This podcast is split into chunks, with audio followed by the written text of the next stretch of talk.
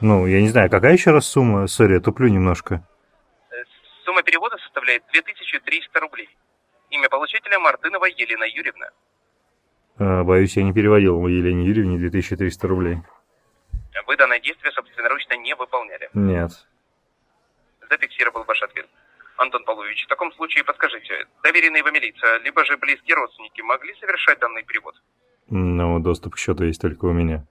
Э, Вы являетесь единоличным пользователем. Да. Хорошо, зафиксировал ваш ответ. Э, Также подскажите, пластиковая продукция нашего банка не утеряна, не украдена в руках Нет, нет, лиц? нет. На данный момент находится при вас, и вы бы могли убедиться в наличии. Все верно? Да, да. В таком случае, если вы данный перевод собственноручно не совершали, я буду вынужден зафиксировать мошеннические действия. И по регламенту нашего банка временно деактивирую ваш личный кабинет для безопасности ваших личных средств. Личный кабинет нашего банка не будет активен в течение часа. До выяснения всей информации, а также до вашего дальнейшего безопасного пользования. Данная информация вам понятна? То есть я никаких списаний не видел, причем здесь бан, я то есть не очень понимаю.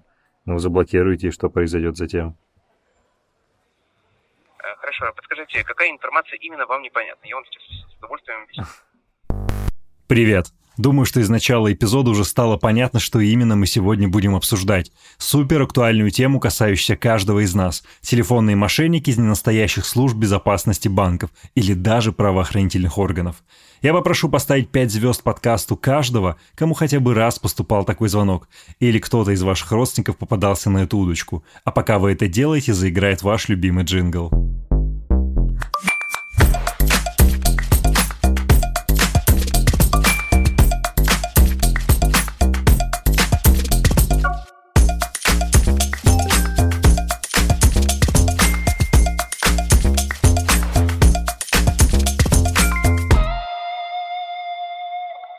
Меня зовут Антон Маслов, я любопытный транжир, а вы слушаете «Прикладывайте». Легкий подкаст «Газпромбанка» и студии «Глаз» на сложных ситуациях с деньгами. В этом эпизоде мы будем разбираться, почему финансовых мошенников стало так много и когда уже это кончится. Правда ли, что мошенники теперь используют биометрию и теперь даже то, что вы взяли трубку, может стать угрозой вашим финансам? Как лучше всего обезопасить себя и свой бизнес? И какие уроки или правила безопасности мы можем вынести из общения с телефонными мошенниками? Начать хотелось бы именно с последнего, с болезненных уроков, которые каждый из нас может вынести после диалога с этими самыми ребятами. Урок первый. Дьявол в деталях. Первое и самое главное отличие мошенников от реальной службы безопасности банка, которая сама вам, кстати, никогда не позвонит, они всеми силами будут пытаться вызвать у вас панику, чтобы сократить время на трезвую оценку ситуации. Например, они будут говорить, что деньги снимаются в данную секунду и нужно срочно перевести все средства с карты на другой счет. Главное, чтобы вы не положили трубку и не позвонили в банк. Чтобы завоевать ваше доверие, вам назовут кучу ваших персональных данных. Например, ваше ФИО, дату рождения или паспортные данные. Это важнейший сигнал класть трубку. Ни один банк и никакой другой бизнес не имеет права их разглашать в телефонном звонке. В этом случае дьявол буквально в деталях, за которыми он прячется. Общаясь с этими типа службами поддержки или службами безопасности, сразу перейдите к делу, сломайте фрейм, в котором вас будут запугивать и разводить на данные. Переходите к части, где у вас пытаются выманить то, что им так нужно. CVV-код на обратной стороне карты, код из СМС, код из пуш-уведомления, что угодно. Действуйте, короче говоря, не по сценарию, и это заставит их нервничать и ошибаться. Второй урок, который мы можем вынести из общения с этими неприятнейшими людьми. Если вам кажется, что вас начали деликатно выводить на то, чтобы вы сообщили свои финансовые данные, то лучше всего сбросьте этот звонок и перезвоните в банк по номеру, который указан на обратной стороне вашей карты. Уточнить, действительно ли что-то происходит неясное с вашим счетом или нет. И спойлер, скорее всего, нет. Соответственно, совет хозяйки на заметку номер два – всегда лучше перезвонить самому и что-то подтверждать. Например, все ли в порядке у ваших родных и близких? Все ли в порядке с вашим банковским счетом и не утекли ли данные в сеть? Все это делается при помощи одного простого действия – исходящего звонка тому, кому надо. А теперь давайте продолжим слушать, как это может звучать на практике. Дело в том, что выполнялся вход в ваш личный кабинет, после чего совершался перевод. Данные действия вызвали подозрения у нашей банковской системы, так как они выполнялись не из вашего региона оплаты. А, Поймите, данные а из какого региона они выполнялись области. Данные действия выполнялись из Саратовской области в тот момент, когда ваш регион оплаты – это Челябинская область. Ага, Да. Хорошо, простите, а как вас зовут еще раз? Сори, я очень туплю. Меня зовут Александр. Александр. Фамилия. Хорошо. Александр, слушайте, я сейчас скажу несколько вещей, я прошу вас, не кладите трубку. Смотрите, я отлично как бы разбираюсь там в кардинге, в разводах, в социальной инженерии. И, ну, типа, могу с вами пообщаться в течение минуты насчет вашей профессиональной деятельности, ну, мы понимаем, какой. То есть, пожалуйста, не кладите сейчас трубку, там, не включайте дурачка. Мне, я правда очень давно жду, когда мне позвонят вы или ваши так называемые коллеги, чтобы ну, буквально пару вопросов уточнить насчет жизни. Я могу это сделать? То есть, ну, мы понимаем, что никакого перевода не совершалось, все такое. Это абсолютно ок, мне просто хотелось бы у вас кое-что узнать. Если честно, не могу понять вашего вопроса. Что значит... э, Ну, бро, смотри, типа? Смотри, давай так, типа, счет в Альфе я закрыл полгода назад, и живу я как бы сейчас в Тель-Авиве, и ты звонишь в Тель-Авив. То есть это очень странно, что, типа, там кто-то в Саратове, в Челябинске счет в Альфа-клике переводит. Соответственно, базу, которую вы приобрели, ну, я, я могу пару вопросов спросить, мне правда интересно. Да, конечно. Слушай, а вообще вот, ну, типа, сейчас, когда практически везде, во всех социальных сетях все вот обсуждают, что звонят ребята, которые там правильно по социальной инженерии раскачивают, там бабушек, дедушек, мужиков, а вообще как, удается на этом зарабатывать? Много людей, ну, блин, простите за сленг, ведется, то есть насколько это хорошо срабатывает? Э, ну, давай я не буду вдаваться в подробности, Давай. но я просто скажу, что это актуально до сих пор. Окей, хорошо, слушай, Достаточно актуально для того, чтобы...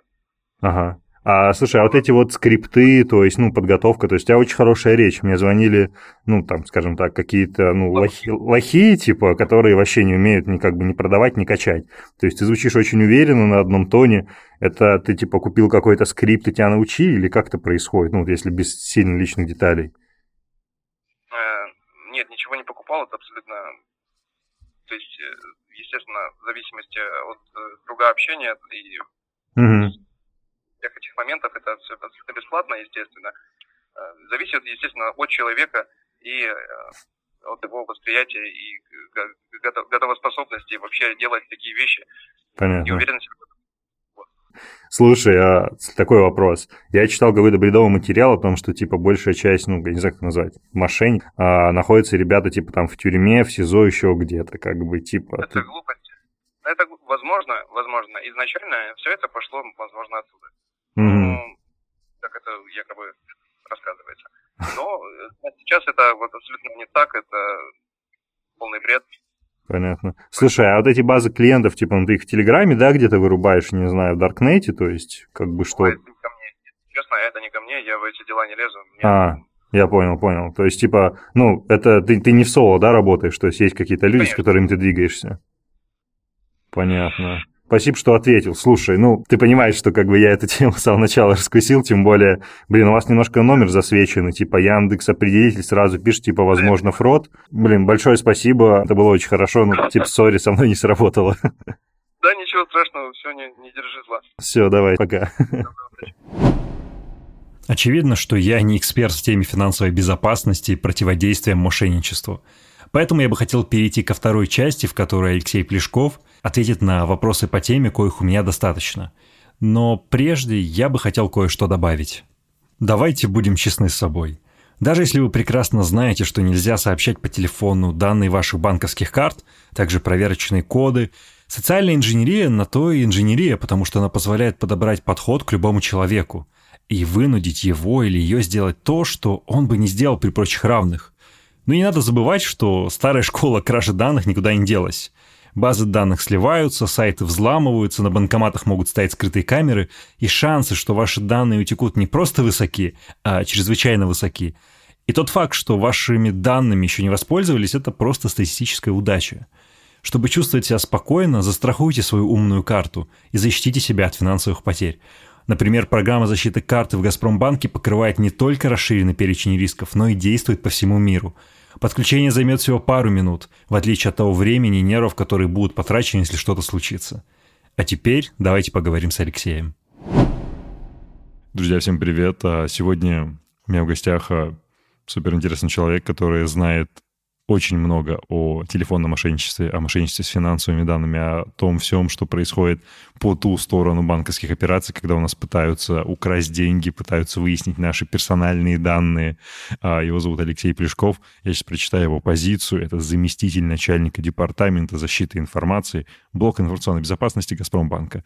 Алексей, салют, большое спасибо, что пришли. Приветствую вас, уважаемые слушатели, приветствую, Антон. Спасибо, что пригласили. Да, это супер любопытный опыт, потому что у нас никогда прежде не было профильных экспертов, которые занимаются такими серьезными темами, она, мне кажется, серьезной. И я хочу поговорить сегодня как раз о телефонных мошенниках, финансовых мошенниках и о том, как они пытаются, собственно, всеми силами ночи напролет а, украсть наши кровно заработанные деньги, украсть наши кровно заработанные средства. Мне как-то в последние несколько месяцев, возможно, по члену обстоятельства, Никто из телефонных мошенников не звонил. Служба безопасности одного известного банка меня как-то совершенно не тревожила. Что вообще с этим происходит? Вы вот по свою сторону наблюдаете. Количество мошенничества растет именно у телефонных или оно, наоборот, сокращается? Какая ситуация в целом? Если говорить про ситуацию в целом, то за последние полгода силами финансовых организаций, силами МВД и Центрального банка, а также э, представителей службы безопасности сотовых операторов проведен целый комплекс мероприятий, направленных на противодействие телефонным мошенникам, и без сомнения это дало свои плоды. Телефонные мошенники были вынуждены трансформировать и изменить свои схемы, и это повлекло за собой уменьшение количества потенциальных жертв, но, к сожалению, и увеличение размера ущерба, наносимого одной жертве. То есть в абсолютных значениях количество звонков уменьшилось, но, тем не менее, в процессе телефонного обмана средняя сумма, которую теряет клиент в результате такого рода мошенничества, mm-hmm она увеличилась относительно таких же значений за предыдущий период, например, за прошлое полугодие или за 2020 угу. год. Поэтому, э, возможно, вы чувствуете снижение интереса мошенников к вам, но это такое, скажем, затишье перед бурей, возможно. Ну, надеюсь, что не затишье перед бурей. Слушайте, а вы знаете среднюю величину примерно, насколько, как сказать, обманывают, а, кидают, улавливают. Я не знаю, какое правильное слово подобрать. Но, в общем, сколько в среднем денег удается вот в ходе, не знаю, этого телефонного звонка, если человек дает свои данные, данные своей банковской карты собрать? Здесь я могу привести данные Центрального банка за прошлый год и за первое полугодие этого года. Если в прошлом году средние суммы ущерба от э, угу. действий телефонных мошенников составляли десятки тысяч рублей, то в этом году эти значения уже достигают сотен тысяч рублей, а в некоторых случаях и миллионов. Смотрите, есть распространенное убеждение, что преимущественно, прежде не знаю, как сейчас, а эти мошенники звонили как раз из колоний, из тюрем, не знаю, из каких-то, в общем, мест не столь отдаленных, как их называют. Это правда так?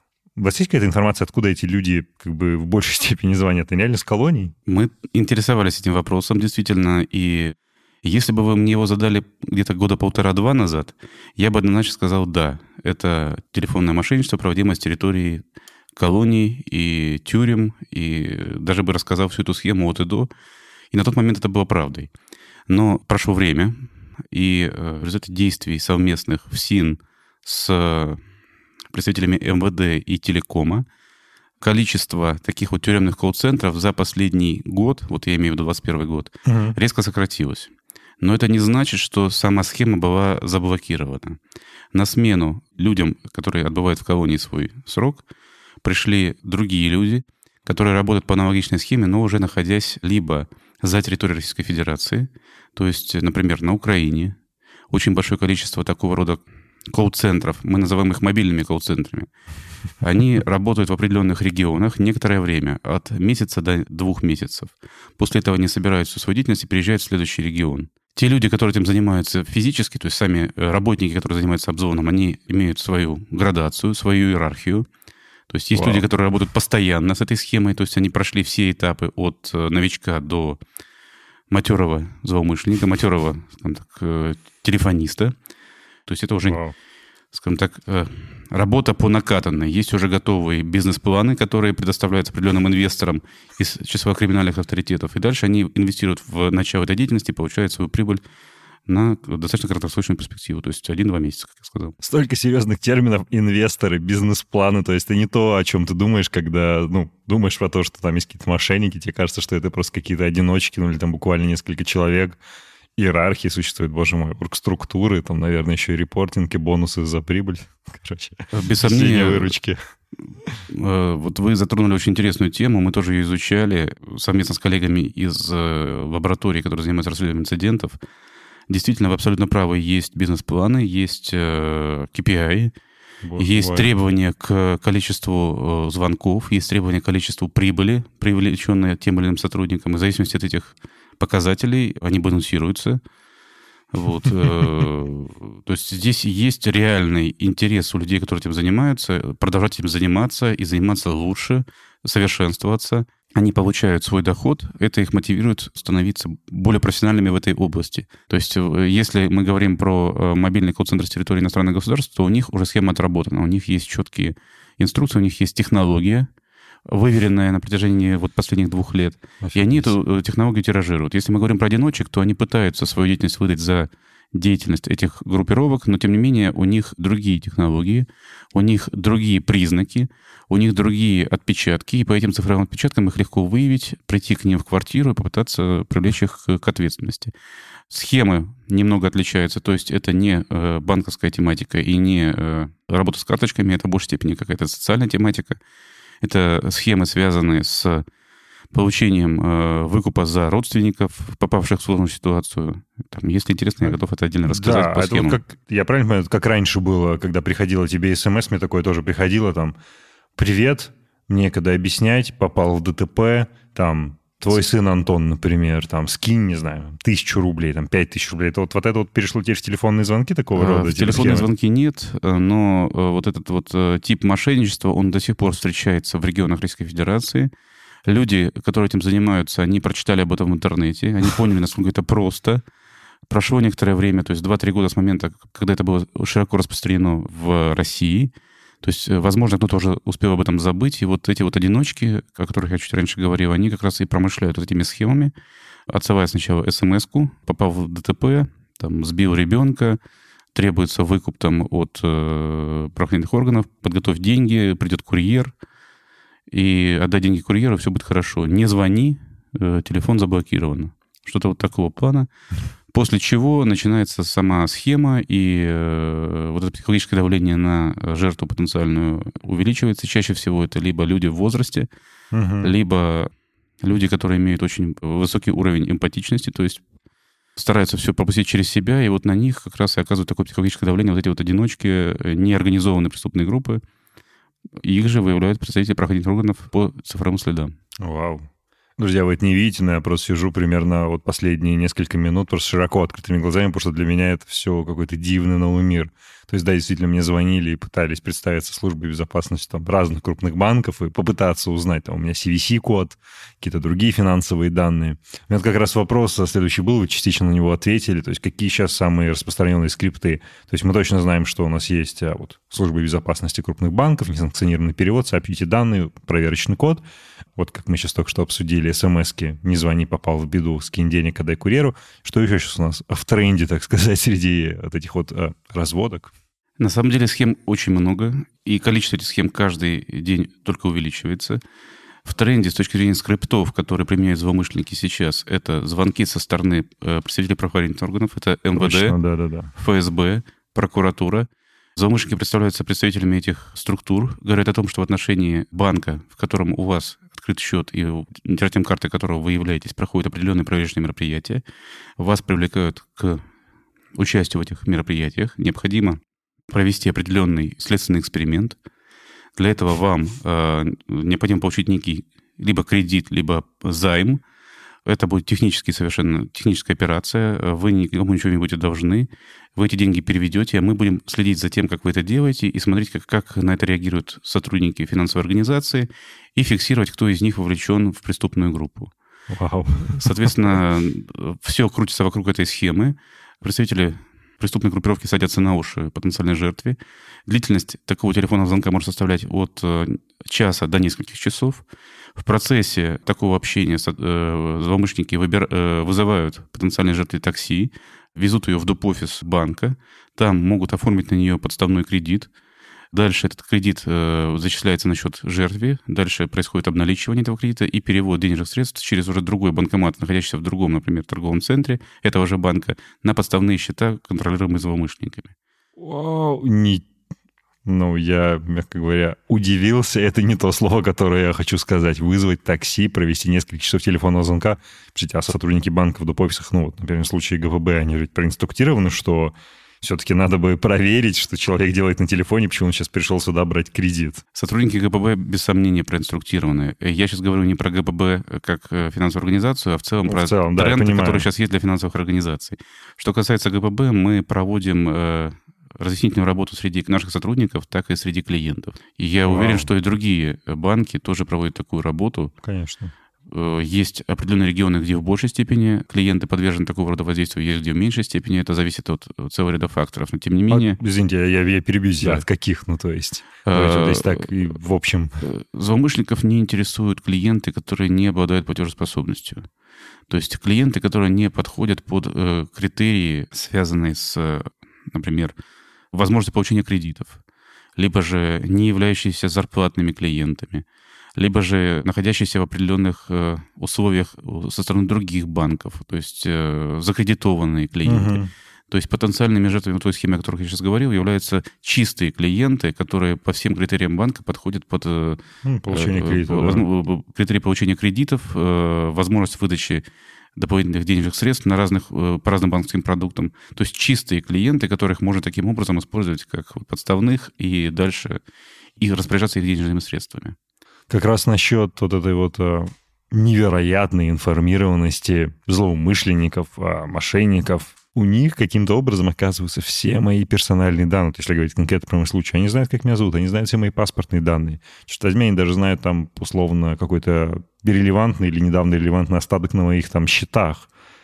Как это происходит? Это кто-то ну, какие-то, не знаю, я просто буду предполагать, там, обиженные сотрудники банка, которые начинают сливать эти базы данных, либо это взломы систем безопасности. Как к ним утекают эти данные? И на самом деле здесь э, все достаточно просто. Если бы финансовые организации на э, постоянной основе имели вот такого рода утечки, то есть количество звонков и количество реальных мошеннических действий в отношении жителей Российской Федерации исчислялось бы не сотнями и тысячами, а миллионами. Mm. Это раз. То есть вы представьте, то есть если вот то, о чем вы говорите, и то, о чем постоянно спрашивают представители СМИ, было бы на самом деле так, то, зная остатки, зная данные по клиенту, которые меняются очень редко, постоянно бы происходили такого рода атаки. К счастью, этого не происходит. Значит, легко предположить, что данные утекают из банков. Но давайте задумаемся – являются ли банки той точкой, в которой постоянно находятся эти данные, и нигде ли в других местах они не обрабатываются? На самом деле, магазины же на первом месте, наверное. На самом деле, да, сейчас период высокой эпидемиологической опасности и ухода большинства жителей Российской Федерации на удаленный режим работы, очень много информации стало аккумулироваться в точках, связанных с интернет-сервисами. Это не только доставка, это не только интернет-магазины, это все, что касается сервисов, предоставляющих свои услуги удаленно. Газпромбанк и целый ряд других финансовых организаций старается отслеживать появление информации о наших клиентах и о наших э, каких-либо операциях, либо потенциально связанных с нашим банком действиях в Даркнете. Мы видим, что потенциально я не говорю, что э, в большом количестве, но отдельные данные могут там проскакивать. Это связано с операциями клиентов, совершаемых на скомпрометированных сайтах. То есть э, к банку это не имеет никакого отношения, это точки компрометации ну, второго, да. третьего уровня. Кстати, у меня вопрос есть. Если сделать шаг назад и не просто на несколько лет, а на несколько, может быть, десятков лет, а классический так называемый скам он остался, то есть я помню все эти ролики с YouTube, да не только с YouTube, когда а, в банкоматах устанавливались там экстра считывающие устройства вместо когда ты вставляешь карту, или какие-то скрытые камеры, которые записывали, как клиент вводит пин-код, или там, кажется, помню какой-то ролик из Праги, что-то у меня это осталось в памяти, где это вот все окно банкомата, которое встраивается в дом, оно, в принципе, все было как надстройки к основному банкомату, который считывал вообще все, пин-код, данные карты, еще записывало на видео этот классический скам он остался? Вообще кто-нибудь действует по старинке, по старой школе? Или все ушли в телефоны и какие-то новые технологии? То, что вы только что писали, в большей степени называется не скамом. Ну, неважно, как называется. А как? Это называется Давайте скиммингом. в терминах правильно. Скимминг. Скимминг. скимминг. Окей. Это э, высокотехнологическая атака, которая предполагает компрометацию данных с полосы карты, а также данные пин-кода, вводимого на пин-паде на банкомате.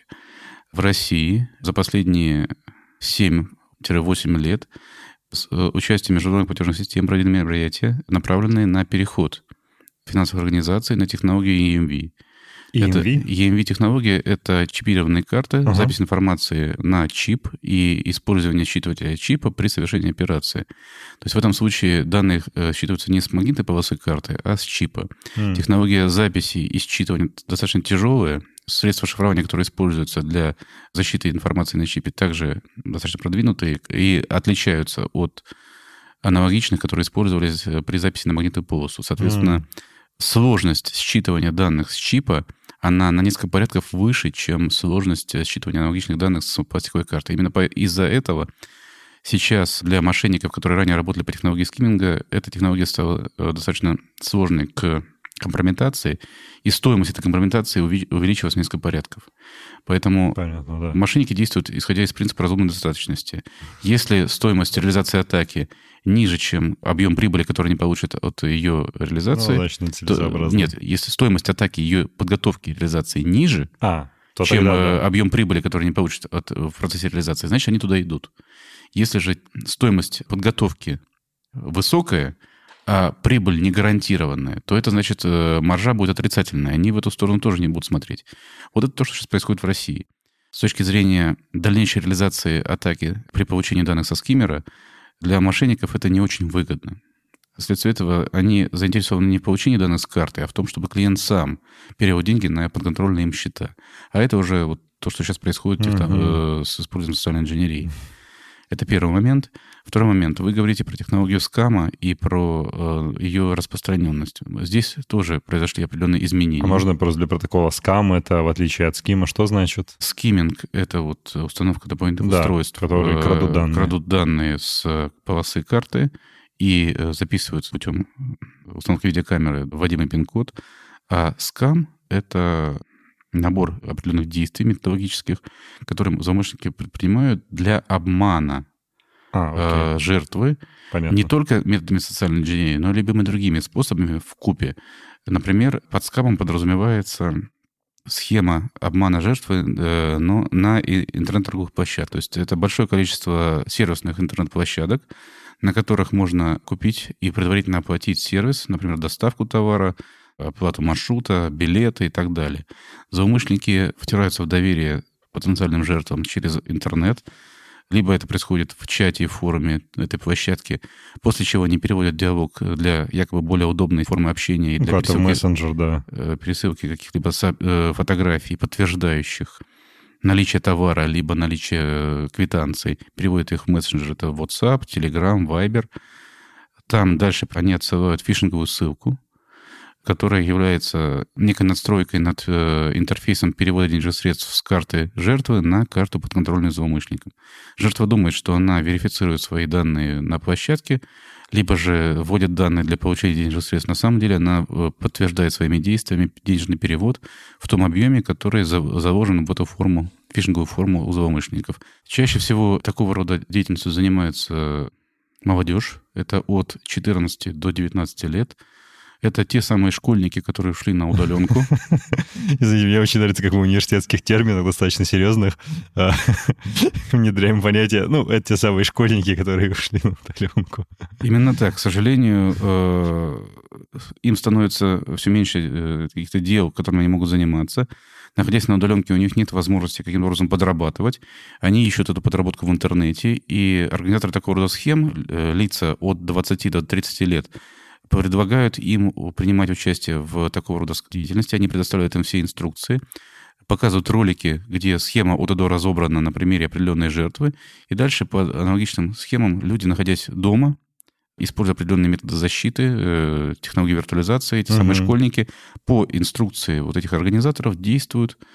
И, например, находясь э, где-то в Хабаровске, школьник пытается обмануть людей на доставку, на маршрут, на квитанции, находящихся, например, в Калининграде. Это супер любопытно. То есть я сижу, я просто заворожен, что, вы рассказываете, особенно про этих школьников. У меня вот какой вопрос еще был касательно как раз технологии, ну, мошенничества, да, то есть не спрашивайте, откуда я это знаю, на каких форумах я иногда сижу вечерами, сидел вечерами, когда был студентом, у меня в голове возникло такое выражение, как э, «лить грязь». Вы с ним знакомы? Э, К сожалению, да. К сожалению, да.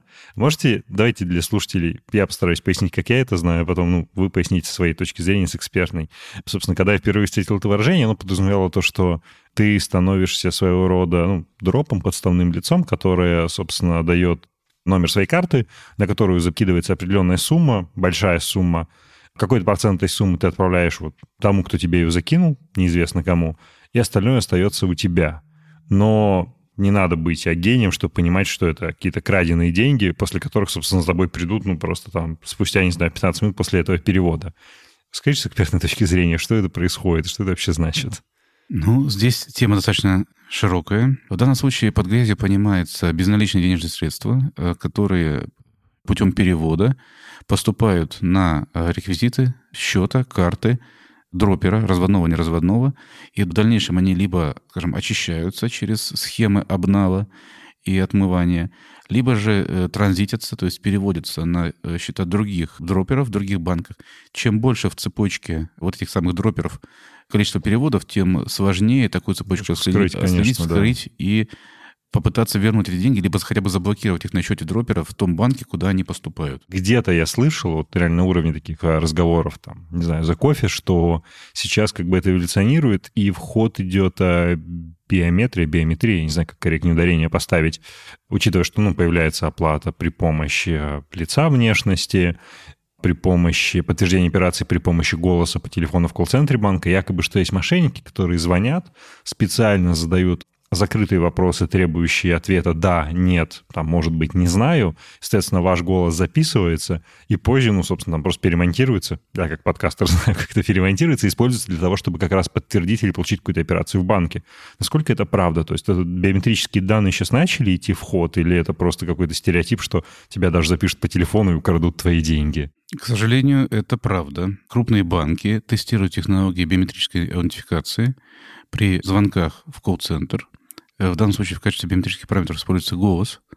И потенциально при правильном использовании правильного программного обеспечения злоумышленники могут фиксировать те фразы, которые говорит владелец голоса.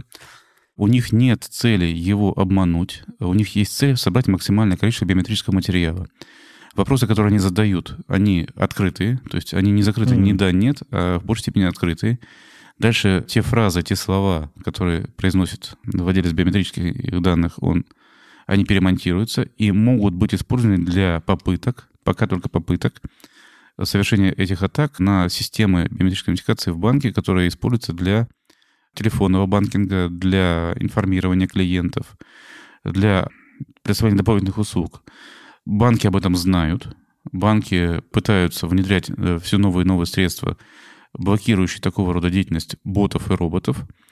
Пока успешно, но тем не менее это продолжительная борьба.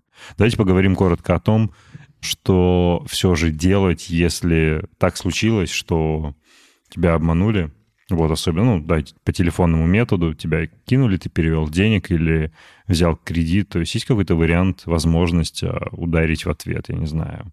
Что ты можешь сделать на своей стороне, как бы, чтобы не просто там требовать страховку, возврата, не знаю, там искать какие-то пункты соглашений с банком, а чтобы как-то еще и ну, предотвратить это для других людей? Что можно предпринять, вот, будучи просто физическим лицом? К сожалению, действующее законодательство сейчас э, в России ограничивает деятельность физических лиц в отношении мошенников, которые совершили определенные преступления в их направлении, скажем так. Что это означает? Что сами физлица наказать мошенников физически не смогут. Ну, физически не Да, надо физически не смогут. наказывать. Тем не менее, они могут создать условия, которые бы, во-первых, демаскировали схему. Если она новая, то и эту схему нужно довести как до сотрудника правоохранительных органов путем направления заявления, Мгм. так и до банка путем направления письменного заявления в банк, по счету, по карте которого произведены мошеннические операции. Тем самым банк сможет на основании заявления проанализировать те средства защиты, которые в банке используются, система антифрода, процессы аутентификации клиентов, мобильные приложения, если они задействованы, а также провести внутреннее расследование на предмет возможности участия в этой схеме кого-то из сотрудников. И дальше повторная реализация этой схемы, если она новая и подробно описана в заявлении, будет затруднено. Финансовые организации не имеют возможности полностью заблокировать реализацию той или иной схемы, но создать условия, которые усложняют эту схему внутри организации, совершенно точно возможно. И злоумышленники не будут идти в те банки, где усложнены условия реализации схемы. Они пойдут в тот банк, где это просто, быстро и с гарантированным результатом возможно совершение таких же действий в отношении уже других клиентов. В принципе, злоумышленникам не важно, какой банк. Им главное, чтобы клиент, данные которого они используют, был платежеспособен и соответствовал требованиям. Когда сказали просто быстро, удобно, как будто мы рекламируем какой-то банк, какие-то его услуги, знаете, типа просто быстро, удобно, злоумышленники пойдут туда. Э, они действительно экономят свое время. Нет, это не шутка, это на самом деле так. Они экономят свое время, экономят свои ресурсы. И, как я уже сказал, у них есть определенные KPI, Мало того, у них есть определенная специфика, поскольку разные банки работают по разным скриптам, работают по разным процедурам идентификации, аутентификации телефонной. Где-то требуется указание паспортных данных, где-то не требуется. Угу. Где-то э, нужно указать последние операции, э, совершаемые клиентом, где-то не нужно их знать. Поэтому даже в рамках колл-центров мошеннических у злоумышленников есть э, разделение. Кто-то работает по красному банку, кто-то по синему банку, кто-то по зеленому банку. То есть у всех свои... Угу. Практики. Практики, действительно, у всех свои какие-то сильные стороны. Те схемы, которые используются, даже вот мы читаем заявления наших клиентов о попытках совершения мошенничества в отношении них, мы видим, что их могут перенаправлять. То есть либо им могут звонить дважды, например, сказать, что я сейчас свяжусь с банком, предположим, зеленым, и вам перезвонит служба безопасности и подтвердят, что я там, это я, и я им передал ваши данные. И фактически жертва 15 минут ждет, потом мне перезванивают, и дальше начинает уже по новому скрипту, по новой схеме ее разводить. Если по каким-то причинам не удалось развести, например, по схеме синего банка или красного банка, или там желто-черного банка, неважно. Это такой э, дивно отвратительный мир. Ну, то есть, с одной стороны, типа, вау, ничего себе, ребята стараются, работают и это зарабатывать деньги. Алексей, огромное спасибо, вы покрыли, мне кажется, все супер важные моменты того, что происходит с телефонным мошенничеством, с мошенничеством, в принципе. Блин, еще раз огромное спасибо. Я рад, что смог рассказать, пояснить, проиллюстрировать то, что сейчас происходит. Надеюсь, что та информация, которая была мной доведена, будет правильно вами трактована и использована именно э, с целью повышения вашей осведомленности. Конечно. конечно. И в аналогичных ситуациях в будущем вы будете себя вести правильно и грамотно с точки зрения потенциального ущерба вам и финансовой организации, где вы обслуживаетесь. Определенно. Класс. Друзья, я просто в восторге. И давайте придерживаться правила, что я не буду обобщать то, что говорил спикер, потому что это очень умные люди, это супер непросто сделать. Но я надеюсь, что вы теперь знаете не только, что такое лить грязь, кто такой разводной, кто такой неразводной дроп – но и также какие меры надо предпринимать для того, чтобы держать свои финансы в безопасности, почему не нужно бояться некоторых мифов распространенных. И, в общем, я даже не знаю, это был супер классный глубокий диалог. Что ж, увидимся в следующий понедельник. Я пошел страховать свою карту. Мне стало небезопасно за свои финансы. Все, до новых встреч. Вы слушали «Прикладывайте» – легкий подкаст «Газпромбанка» и студии «Гласно» про сложные отношения с деньгами. Он доступен на всех подкаст-сервисах. Подписывайтесь, ставьте оценки и оставляйте комментарии. Да ладно вам, прикладывайте.